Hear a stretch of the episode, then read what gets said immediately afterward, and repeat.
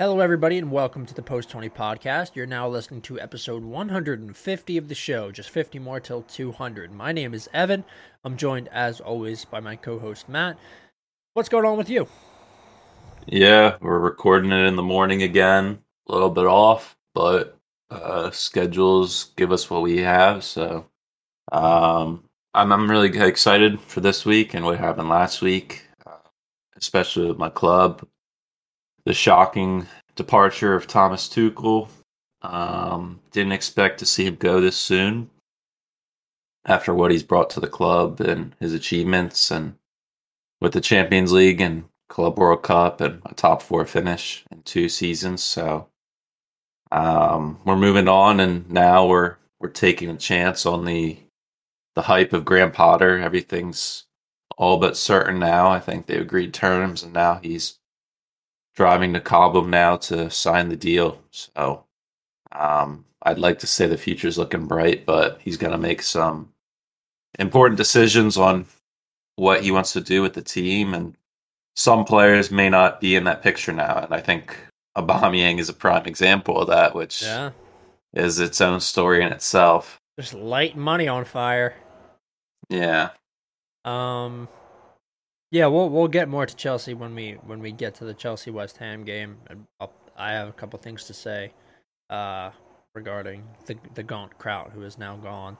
Uh, but let's jump into the the first game of the week. We had Everton versus Liverpool, a nil nil draw on the Merseyside derby. This game was, of course, at Goodison. Uh, the result levels Everton out with a point uh, in 16th place. Liver or Everton. I, I think I said Liverpool. I meant Everton, and then Liverpool are in seventh now with nine. What a game!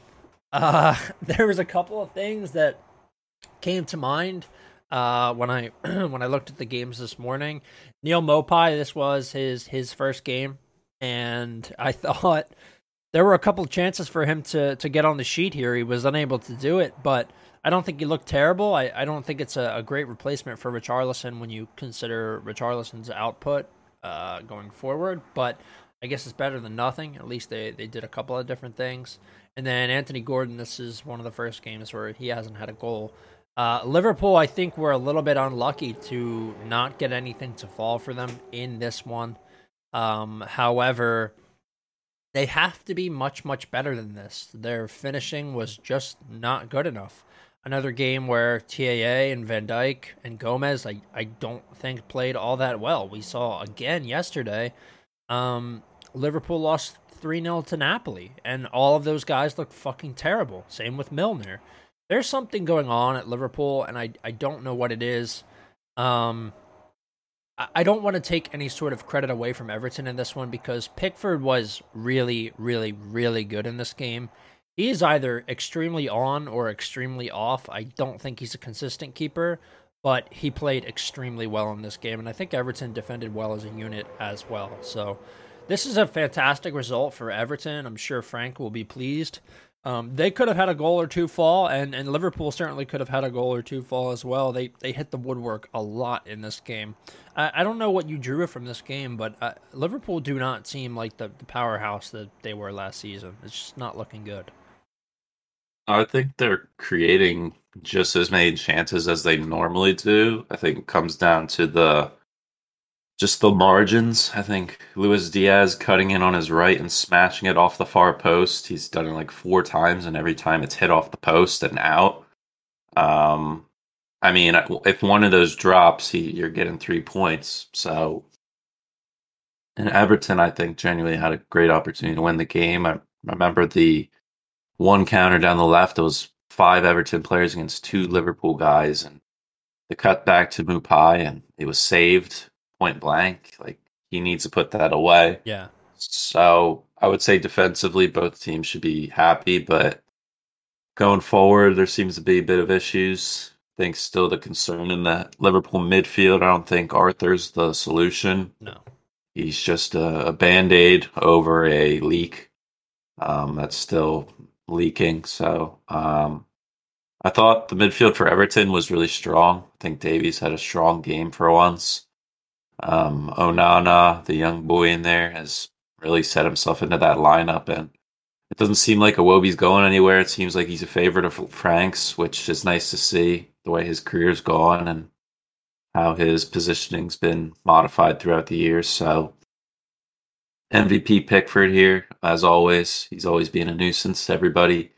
But um, Everton really deserved this point going here from Liverpool. I think they can't really change anything they're doing now. I think they're doing all the right things. It just comes down to teams, I think, having enough information on them to to realize their weaknesses. And we saw the Champions League uh, with what Napoli did going down the their left hand side, really attacking Trent and Gomez had a bit of a shocker, and that game ended four one. Um, it it was it's just things are they need maybe need to. Speaking of Klopp, needs to modify things a bit. I'd say um, we saw the same thing go with Tuchel and Todd Boehly's quick on the trigger, and I think I don't think Liverpool will ever do that unless things get extremely bad. But um, I think everybody needs to modify their their game. We saw Arteta do it, bringing in Jesus. They've changed a little bit. We see Pep brought in brought in Haaland. They've changed their style a little bit to keep themselves ahead of everybody else. So, um, and now Ten Hag's doing that a bit, bringing in guys he's familiar with and changing things from past managers. So I feel like Liverpool and Chelsea are in similar areas where they need to tweak their systems a bit.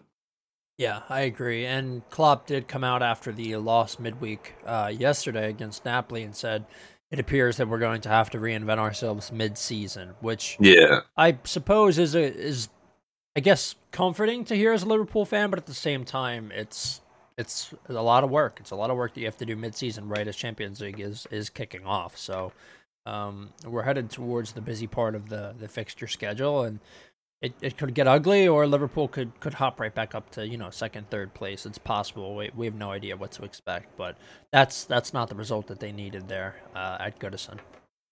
We'll jump on to Tottenham versus Fulham. This game at Hotspur Stadium saw the Spurs win two one. Uh, behind a Pierre Emile Højbjerg goal in the 40th and a Harry Kane goal in the 75th. Alexander Mitrovic, we should say, pulled one back as he always does in the 83rd, but it was not enough to get any sort of pointage for Fulham. Um, Mitrovic, another guy kind of like Haaland, seemingly inevitable, gonna score pretty much every game. Of course, he doesn't have the skill set that Haaland has, and he's not banging them in at the volume that Haaland is, but he's really, really good um, in getting at getting himself into a position where he can convert and I think that it's going to probably be the difference for Fulham staying up and going down because the rest of their team, you know, De Cordova-Reid, Kebano, and Pereira. Pereira's been all right, but um, in terms of chance creation and chance finishing, it's just not really there. So I think, you know, Mitrovic is the key, as we sort of talked about at the beginning of the season. And then in terms of Spurs, um, getting goals from the midfield here, Højbjerg's been great, I think. Ryan Sessegnon, another guy who's really stood out to me. I think he's been fantastic. Good to see Richarlison get a start here. A lot of yellow cards in this game. I think there was eight of them. Um, you know, the more and more I watch, the more and more I think maybe Son needs needs a break, needs a rest. He he needs to um, spend a little bit of time on the bench. I don't think he's been awful, but I think he needs to figure out the finishing because it appears to me that he has the yips. Um, I'm familiar with the concept of the yips, the Y word. If you play baseball or golf, you don't you don't want to say it, but Son can't finish. And I think when you have Richarlison and Kulusevski, that you have the choice to, to throw Son on the bench for just a bit and, and see if he can regain some of his finishing form. I don't think it needs to be a pers- you know a, a permanent thing or anything like that, but give the guy a break. Um, uh, I just think Richarlison's been great and Kulusevski's been good as well. Uh, I'd like to see what they get out of those guys and, instead of forcing Son into that position or, or maybe move Son around because this just isn't working for him right now. Yeah, I think one guy that's starting to break out and potentially could take minutes from him is Richarlison. Yeah, it looks great. Um, this is the start of the season. Conte just slowly implemented him in as one of those inside forward roles um, behind Kane. We saw him get a brace now. Yesterday in the Champions League, both headers off the back post, which were nice. Um, yeah, I mean, I think I think like you said, maybe they take a chance and put him on the bench and get him a super sub kind of role for a game to change things up and to throw teams off in their game plan. Um, I thought Fulham in this game played to the best of their ability. They controlled enough possession to where it kept them in it.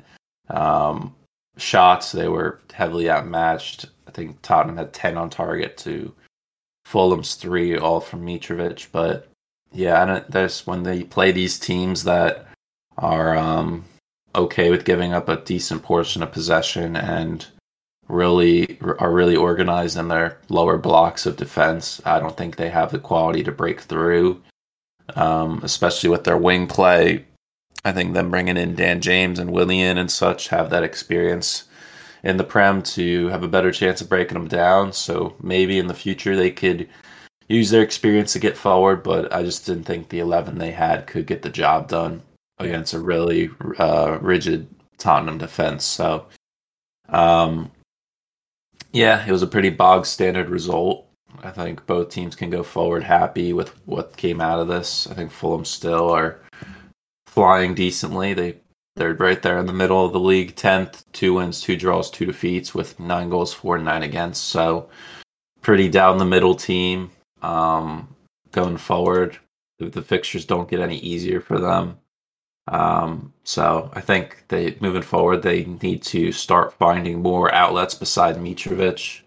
I think sooner or later teams are gonna just take figure ways to take him out of the game, and that's where we're really gonna see if Fulham are a team that can stay up. So um, until then, Mitrovic is still gonna power through, hopefully for me in fantasy, but um, I think that's obviously the key to figuring out how to stop them.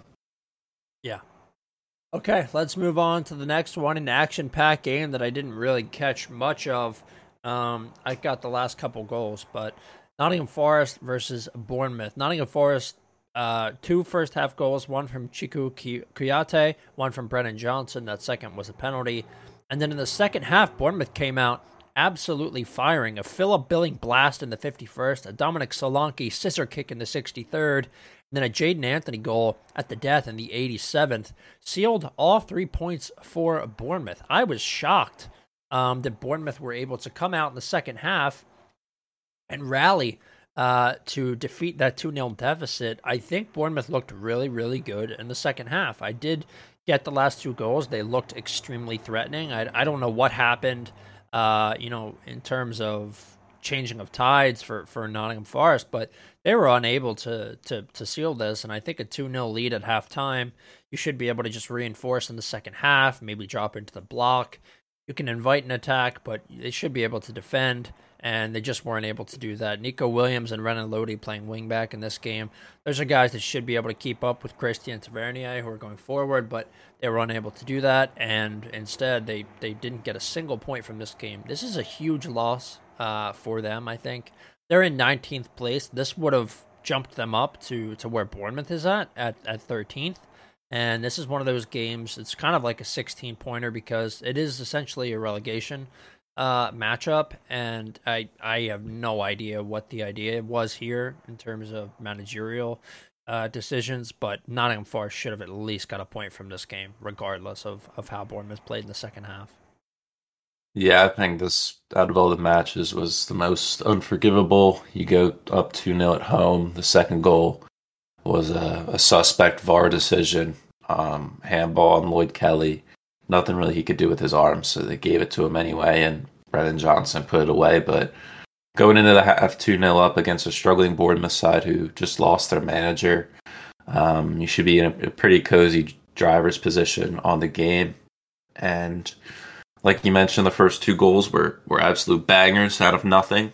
Um, and then in the dying minutes of the game, that that winning goal, a mistake from McKenna passing back to Henderson under hit, and absolutely ridiculous. And they made Dean Henderson look like the first uh, five games of the season didn't even happen.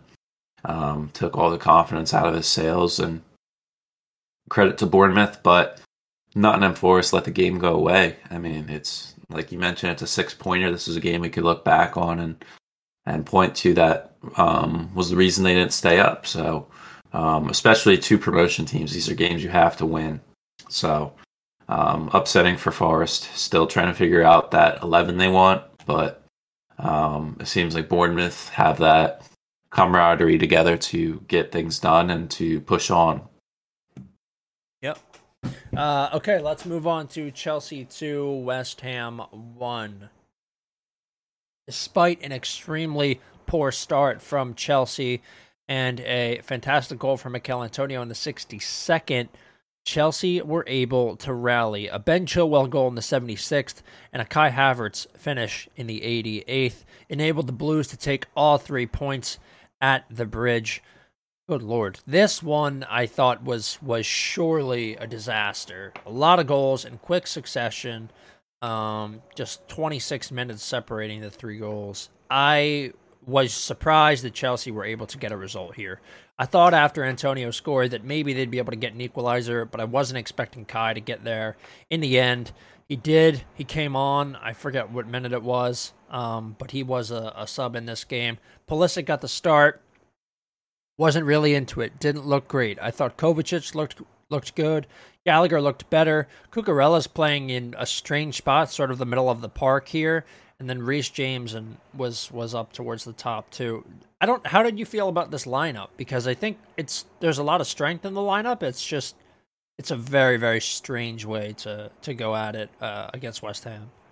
Yeah, there was a lot of changes, um, a lot of rotations, trying something different. Threw Gallagher back in there after the suspension, as well as having Havertz and Mounts both on the bench. Um, interesting there. Still playing Sterling at that striker role, whereas I think ideally he could be playing where Cucurella is, get him more on the wing where he can rip things up.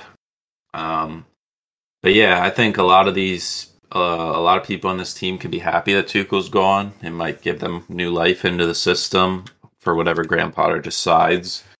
Um, guys like Pulisic maybe get more time, and and Ziyech, who guys that should have left potentially in the Tuchel system, but we'll see. Still, Thiago is an absolute bull in the back. Koulibaly still trying to find himself in the league. Um, Fofana still getting into the system. Um, I don't think we deserved the win. I think the way the game ended on that VAR decision, we should yeah. have ended in a draw.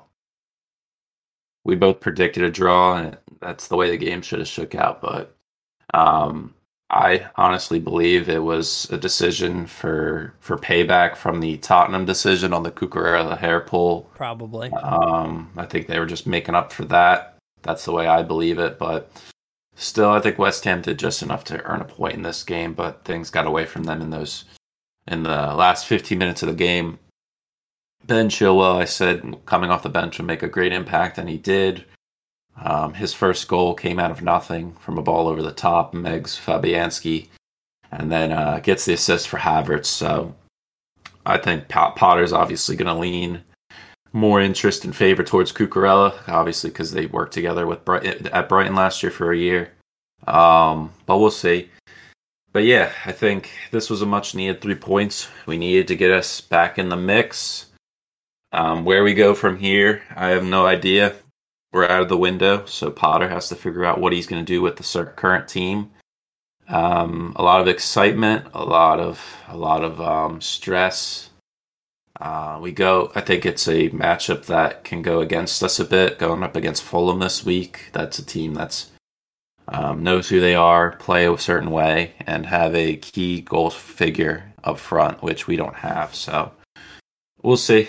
Um, but yeah, I think both sides were I think Chelsea were fortunate in this game, and West Ham got absolutely shafted.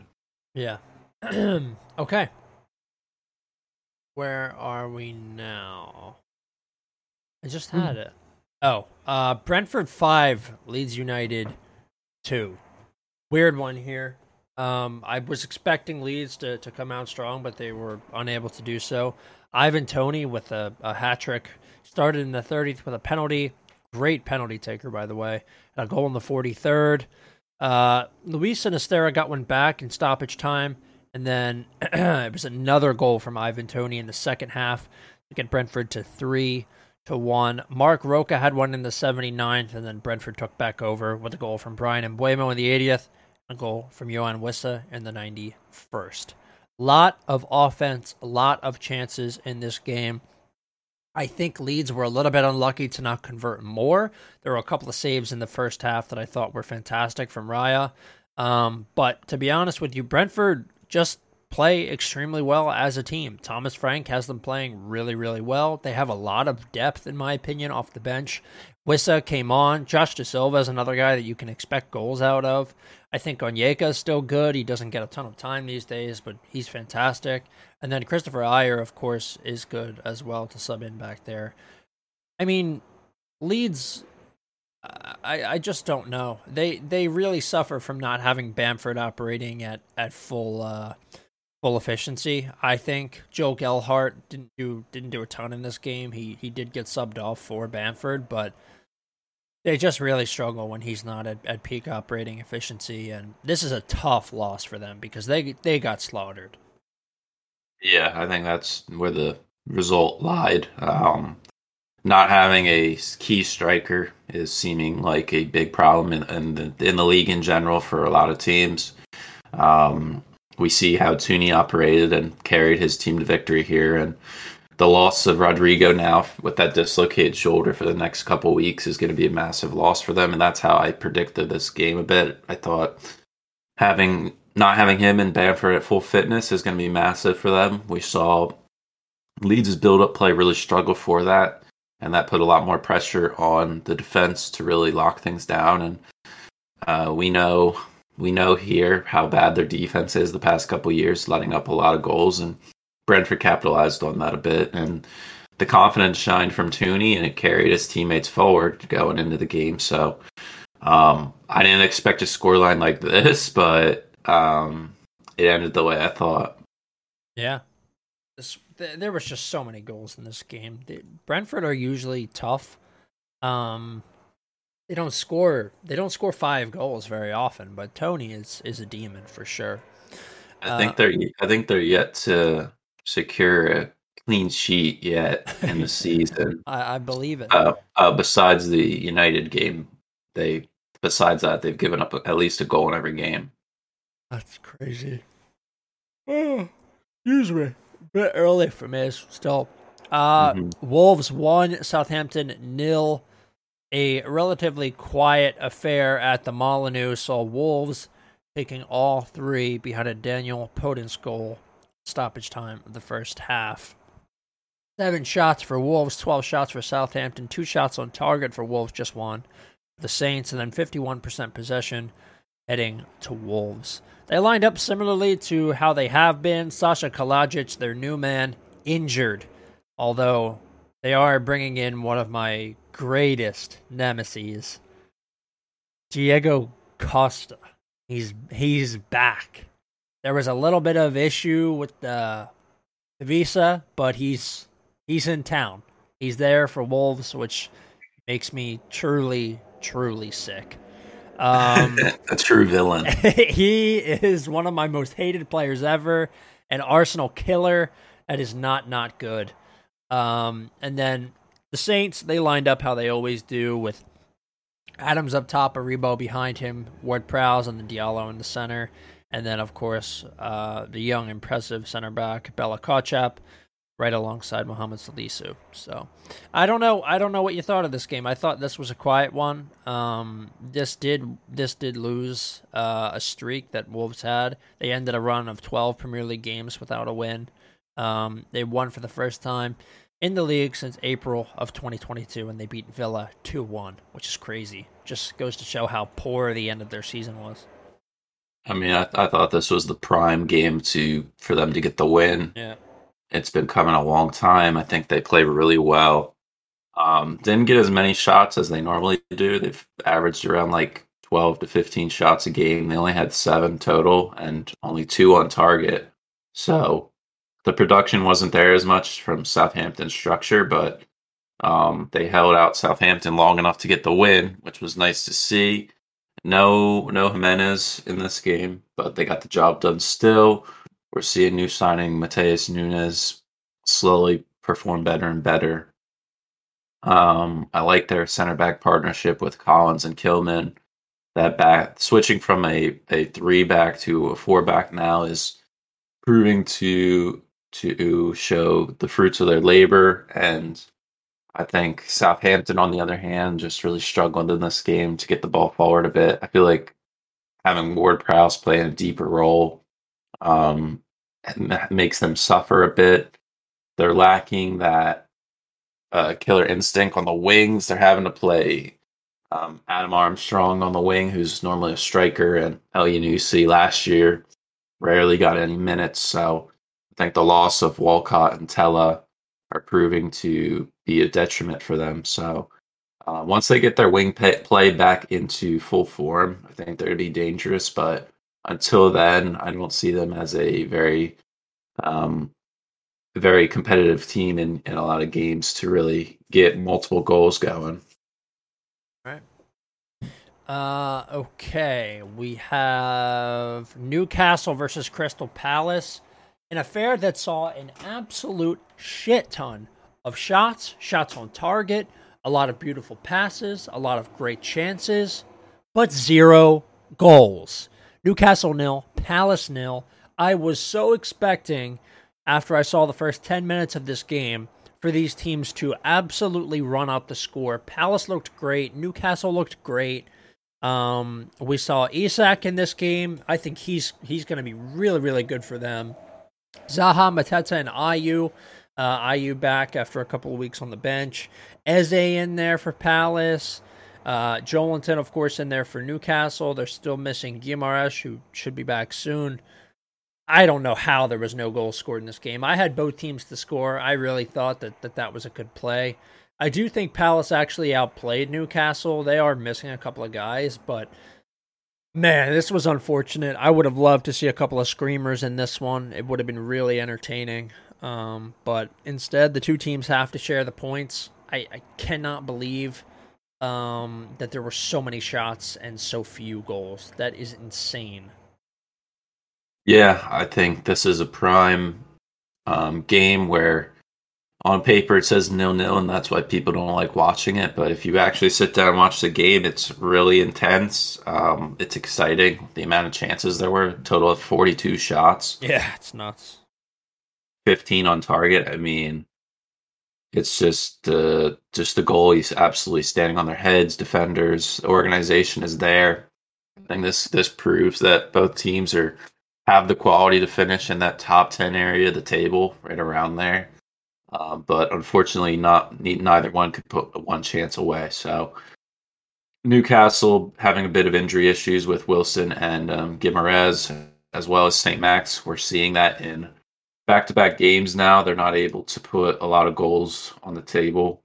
Um, zero goals this week, and then uh, last week only getting one against Liverpool. So a bit of a drop off from how they started. So I'd like to see Palace get a bit more active going forward. They're they're in just about every game, but uh, when you look on the table, it doesn't show for that. They're in 15th with one win, three draws, and two defeats. So um, well deserved share the points. I think Wilfried Zaha has been getting a bit upset about his teammates not putting chances away and making silly mistakes. He's feeling like he has to carry the team a bit, which he is. But um, I think having Eze get more time in there after his injury, and I think they need to start playing Olise more, maybe instead of Ayew potentially, yeah, just to get a bit of freshness into the team and somebody new. Um, but yeah, I thought this was an interesting game.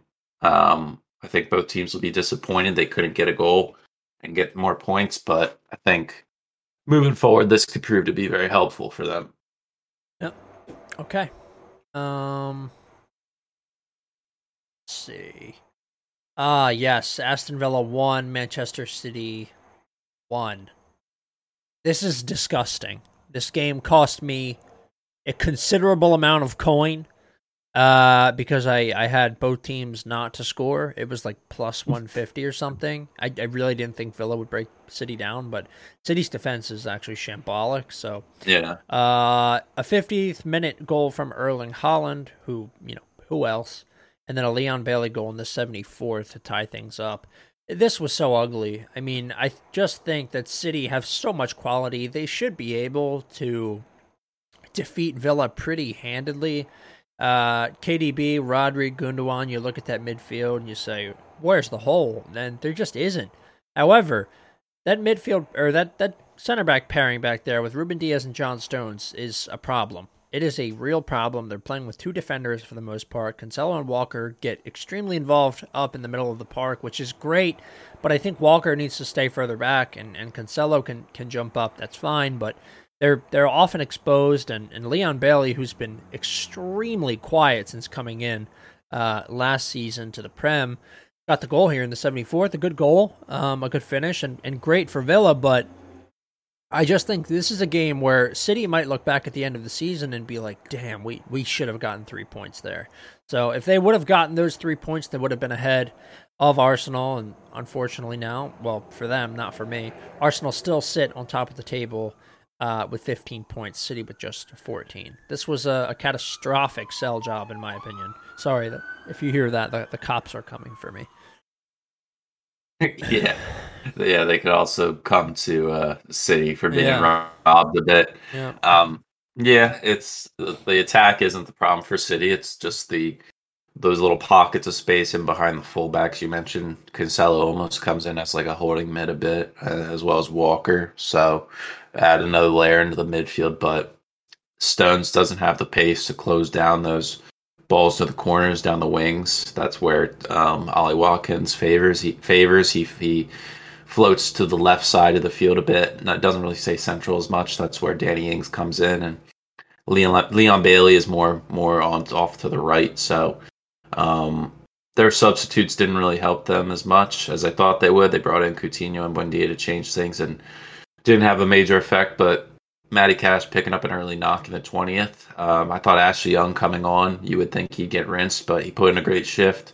Um, the the one chance they had on the counter was was all from him chasing down De Bruyne winning it, and then two quick passes on the transition puts them in a great spot to score. So I feel like that's where you need to really open things up on City. You can't have too many passes in the build up to let them get bodies in behind, and um, just play just play very vertical, and you will really open things up for them because I don't think Rodri and Gundogan have the pace to track back like a lot of other defensive mids do. So yep. they they were fortunate enough to get the point. You saw Gerrard after the Bailey goal have that brief moment of of happiness and relief and right after he got that out of his system he locked back in looked at his coaches and said the job wasn't over and they milked it out as much as they could and got the point where I think Gerrard, this was a crucial moment in his career at Villa where um, getting this point just saved him a bit more time. And I think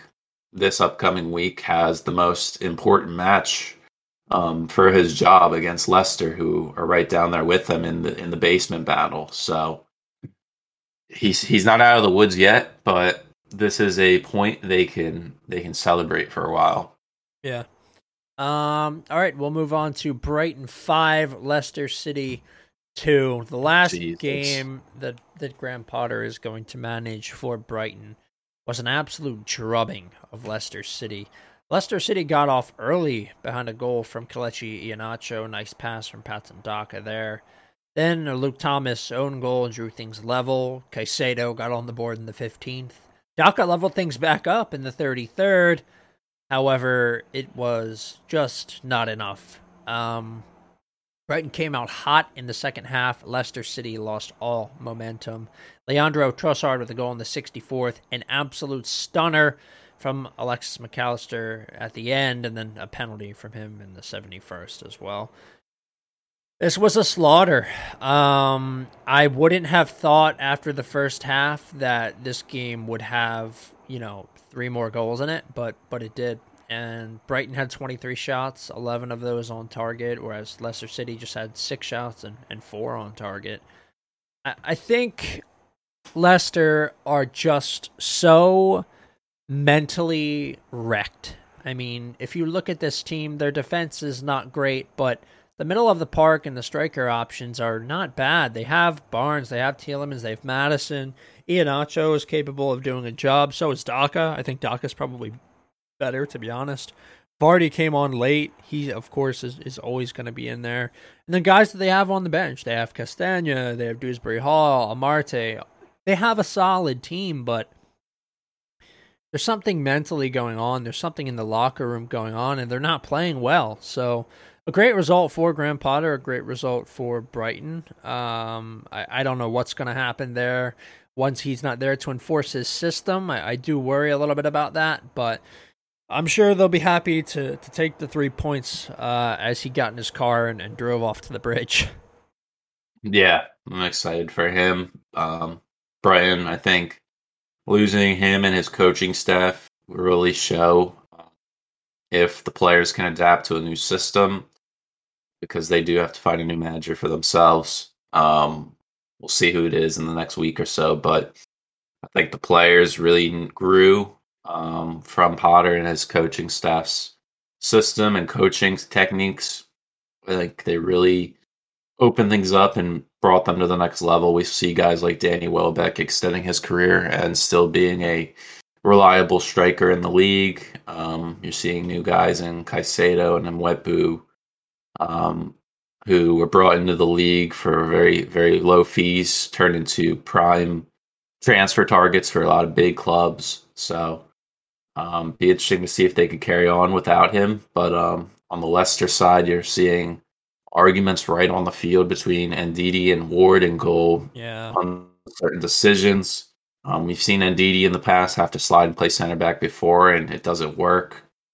He should ideally be in that midfield with Tielemans, but they have center back issues with themselves because Amartey and himself isn't a center back. They've converted him over the last two years into one. They do have Söyüncü on the on the bench, who seems like is out the door now. And I think overall, I think Ward isn't a starting goalkeeper in this league. No, I think they did all their business late selling, where they if they were going to sell people, they should have did it earlier to give them more time to buy people. They just don't have the reinforcements to to finish where they normally do in our eyes in a top ten area. So they're in a real scrap right now. If um if things don't change in the next two games, I think Rodgers is out.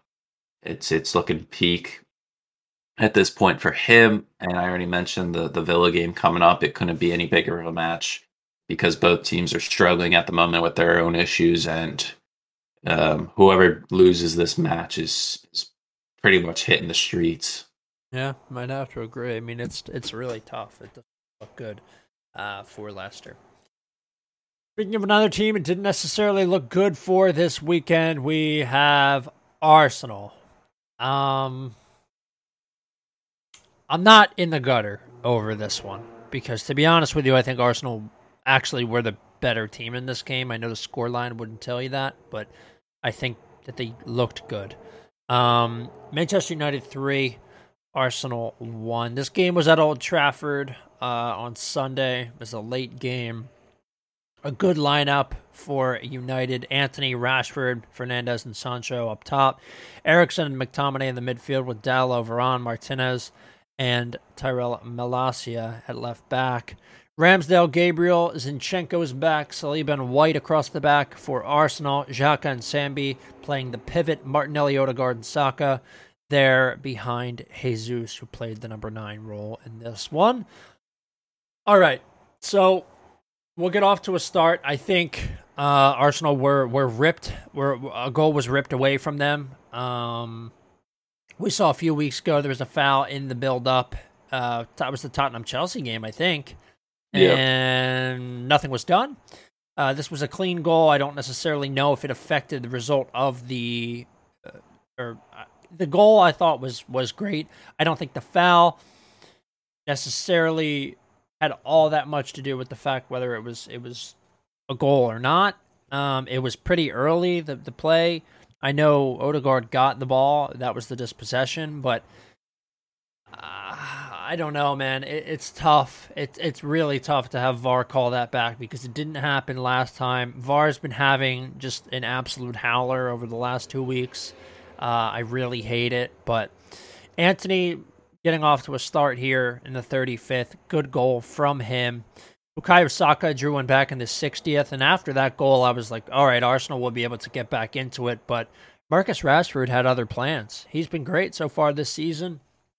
Scored in the 66th, scored in the 75th, and he looks like he's out of his own head. He, I actually really like Marcus Rashford. I think he's a good player. Um, of course, he does a lot of fantastic things off the pitch, but he is talented. And to get two goals here, I think is fantastic for his confidence, for the team's confidence, and for Ten Hag's confidence in him. I am a little bit disappointed with the fact that Arsenal weren't able to get more than one goal here. It was good to see Saka score. He's he's you know feels like they've taken his powers away almost. He's missed a lot of sitters this season, but in terms of stats, Arsenal did outshoot United. I think they outpossessed them as well. They had 61% possession. United just had more shots on target, and I think they defended better as a unit. Uh, Varane and Martinez actually saving them. Lisandro has been fantastic. I think he's a little bit undersized, but mentally, he is an extremely strong midfielder. And I don't know. Maybe this United team is looking up. I, I just think this was an unlucky result for Arsenal. I think we implemented the plan. I think the three subs that Arteta threw on at the end were not fantastic. Um, sort of fucked us up in terms of flow.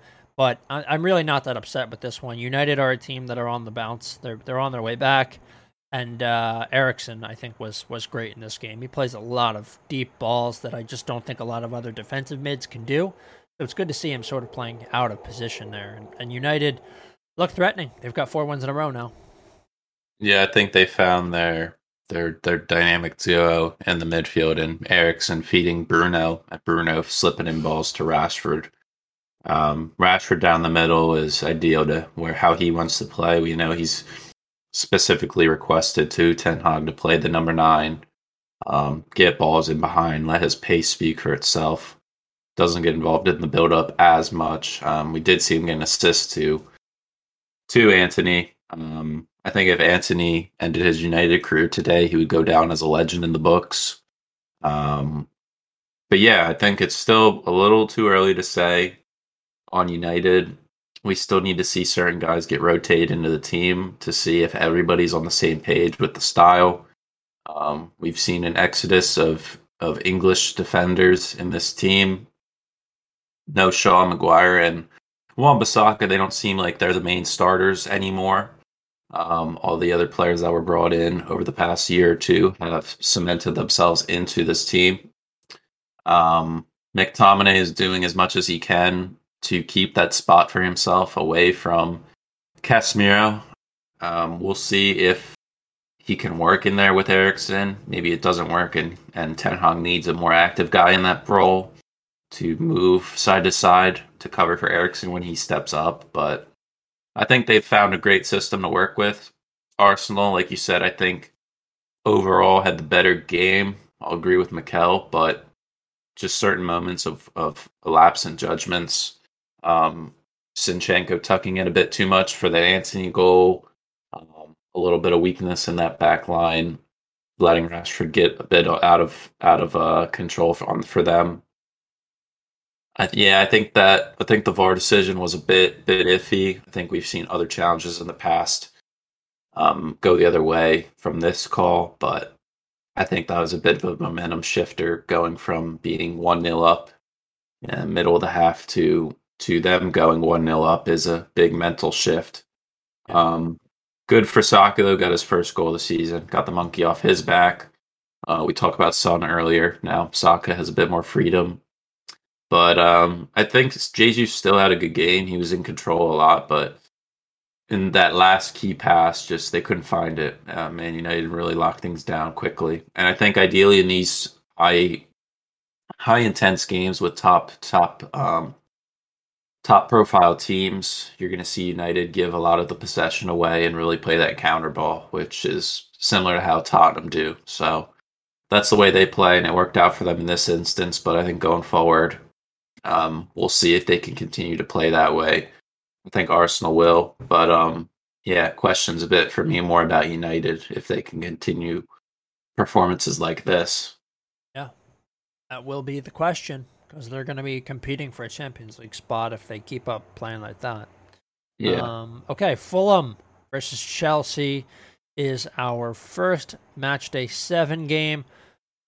Oh, I love a Chelsea battering here. I think Chelsea absolutely destroy Fulham in this one. They're going to get the new manager bump. I think that we're going to see a different sort of side. They're going to want to play for this fella. And I think that Graham Potter gets a result here going away to Fulham. Yeah, Chelsea have won their last seven against Fulham in all comps. They've kept six out of eight clean sheets um, against Fulham, as well as we've scored at least two goals in six of our last seven matches against Fulham. I'm gonna go with Chelsea. I have my I have my doubts a bit in my head still. I don't think him coming in two days before the match is enough time for him to implement anything we'll see. We'll see if he goes with a similar style to the Brighton one, or if maybe he makes one tweak or two.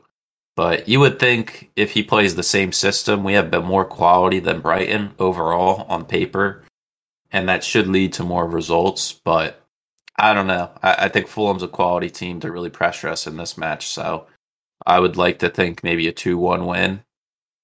Yeah, I can see that. Um, okay, Bournemouth versus Brighton up next. Oh, I don't know. This is tough because I actually don't know who's going to be there for Brighton. This is at the Vitality, so it's going to be home for Bournemouth. I'm, I'm, I'm sort of feeling a draw here. Uh, I don't, I don't like yeah. Brighton to to keep up that pace from last week where they battered Leicester. Plus, Leicester are a really shit team, and Bournemouth, um, exhibited some grit last week, you know, coming out and, and getting that result against Nottingham Forest after that bad first half. So I'm going to take a draw. I can see this one being 1 1.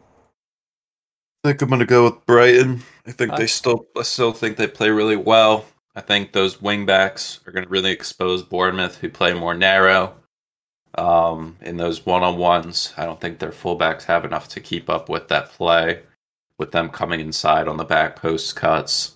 So I think maybe like a 1 0 Brighton win. Yep. Uh, alrighty. Brighton heavy favorite in that game so far, too. Southampton yeah. versus Brentford. Love Brentford to keep up that pace from last week. Southampton are the favorite here, which I think is insane. I love Brighton to win here, regardless of if it's at St. Mary's or not. Um, I should have said this before we started, but our picks from last week Evan went three and seven. Zach went four and six. I went five and five Good overall. Lord. Overall, that puts Evan twenty five and thirty five. Zach's twenty nine and thirty one, and I'm thirty and thirty. So good for you. Um, sooner or later it's gonna end. I feel like this is the week though. Um, I will say for certain teams that we're still having struggling problems with here. You are 0 and 6 with Brentford and Leeds still. My worst one is Villa, one and five, and Zach's is Brentford, zero and six. So I'm gonna have to get his picks later. I forgot to get them, but um, in this game, I feel like Southampton um may struggle a bit again. I think playing at home will be a boost.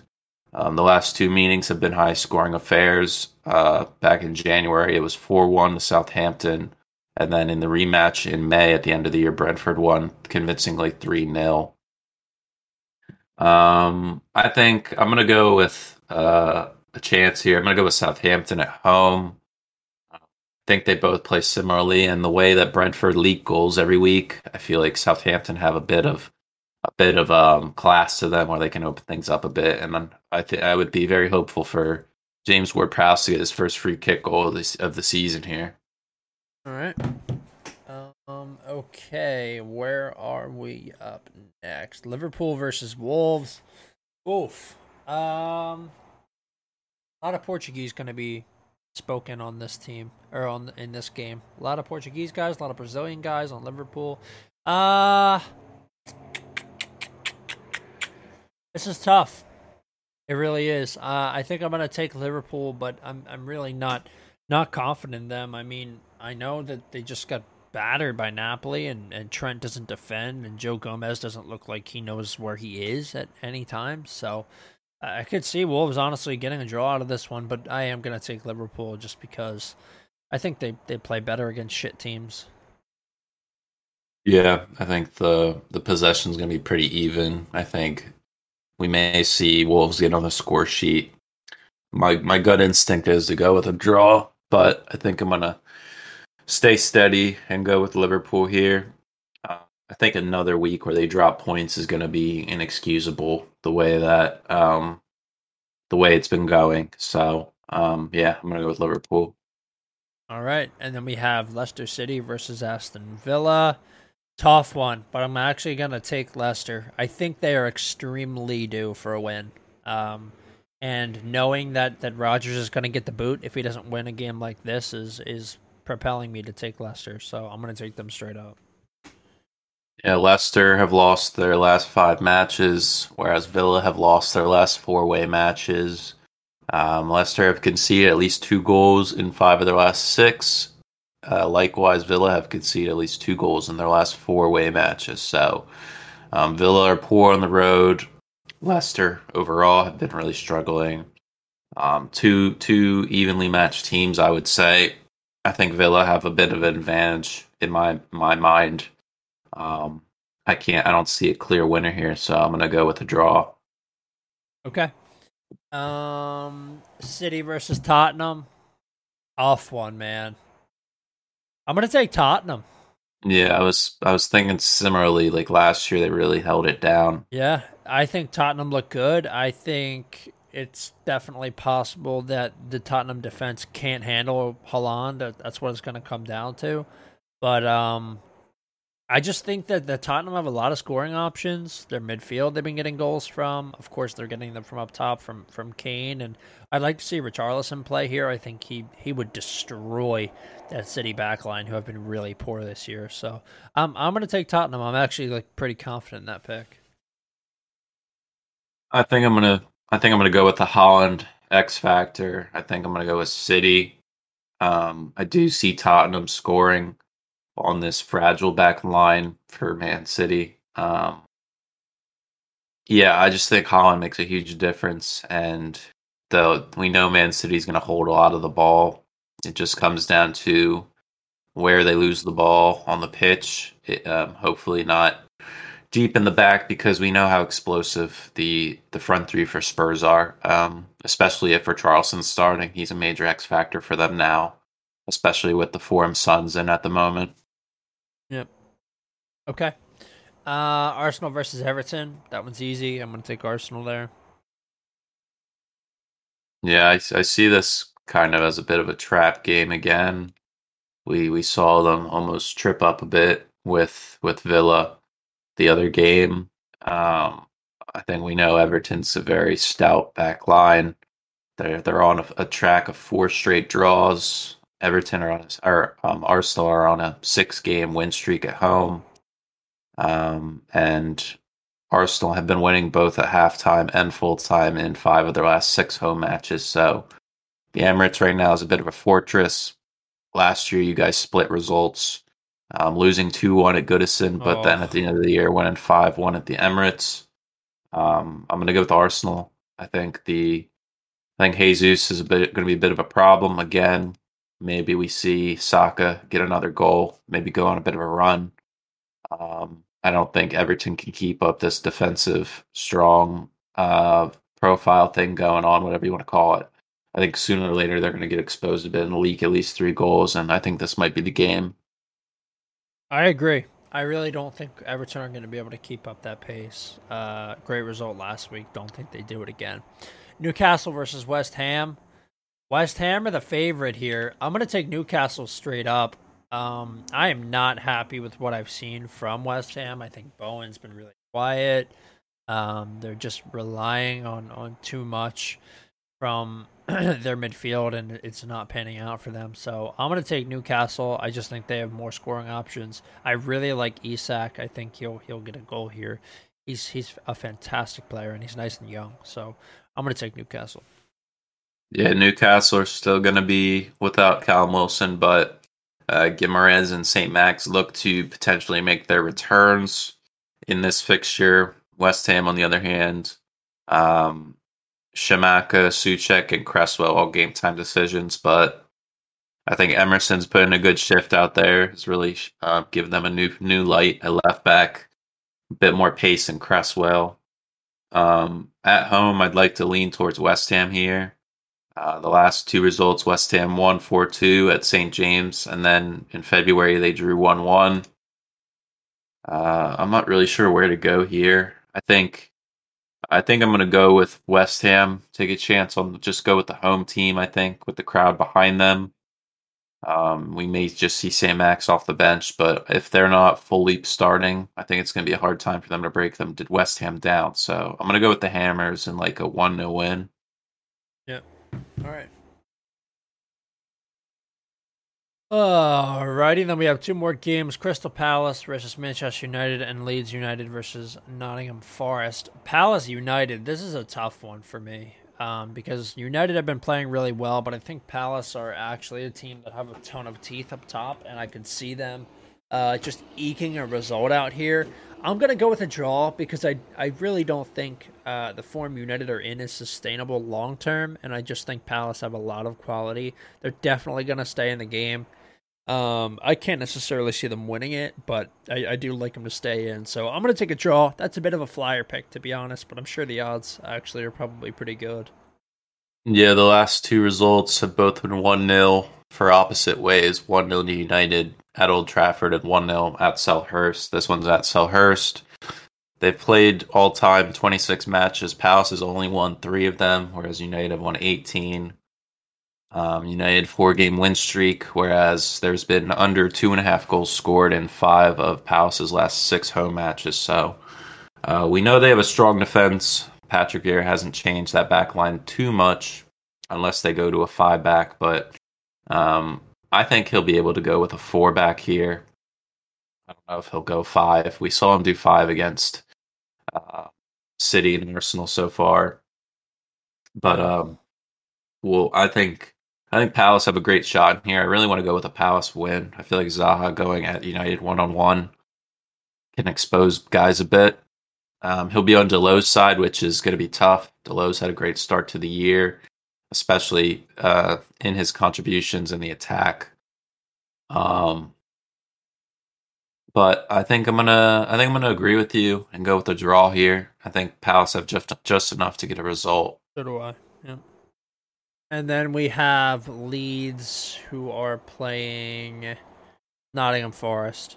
Uh, Leeds got to get a result here. I mean, they absolutely have to. They are only in ninth place, which isn't bad. Nottingham Forest are in 19th. After that absolute capi- uh, excuse me, capitulation last week against Bournemouth, I think they're set for another disappointing result here. So I'm going to take Leeds. I think that they win this game pretty easily. Um, trying to find the the thing here just for betting things. Um, Forest on three three game losing streak as well as they've conceded at least two goals in their last three matches. I think Leeds are still going to have a bit of a struggling, prob are going to struggle a bit with the scoring, um, with no Rodrigo again. Hopefully Bamford's ready to start. Um, I think I'm going to go with a, a Leeds win. I'm going to take a chance on them. I think Adams and Roca have really formed a great partnership in the middle of the park. I think they're high energy. They'll be, they'll be able to cover a lot of the space Forest use. Ideally, they like whipping a lot of crosses, especially from Neco Williams' side, who's been playing really well. But um, I think Leeds have just enough to get a result here. Okay. Uh, that rounds us off for the match week seven preview, match day six review. Uh, I'd like to thank you guys for joining us on this beautiful Thursday morning. The fall's finally here. Football's back. So, by the way, if you haven't listened to the two episodes of the NFL show that are out, I urge you to go do so if you're interested in football. We did a prop special yesterday, and then the week before last, or yeah, last week we did uh, previews of, of all the games. So it is Thursday night. We we have a game tonight. Matt, you got the Bills, you got the Rams. What do you think? Um, I think it's going to be like a three point game. Yeah. I think I'm gonna I'm gonna lead towards the Bills. I just think uh, I think the Rams D might be exposed a bit with the the high volume that Allen's going to produce. Yeah. So I think I think the Bills get off to an early lead and the Rams bring it back a bit for a, a tight end. Oh, I lo- I love that. I'm, I'm with you. I got Bills minus two and a half locked and loaded. I cannot wait. Um, but yeah, go check out that show. Check out all the past episodes of this show if you're looking to catch up on uh, the Prem. We post everything on SoundCloud, Spotify, and Apple Podcasts. Make sure you check us out on social media at Post20Pod on Twitter and Instagram. And stay posted on, on everything that, that we get up to. Don't worry, the uh, Twitter and the Instagram are going to be much more active now that the NFL is back, as well as uh, the Prem. So we're in the busy season now, thank goodness. Uh, I got plenty of time to spend to play some golf today, but uh, we will see you guys shortly. I mean, I'll be back Monday or Tuesday to, or I guess Tuesday to go over the NFL stuff. So we'll see you then. Take care, guys. Hope you enjoyed 150.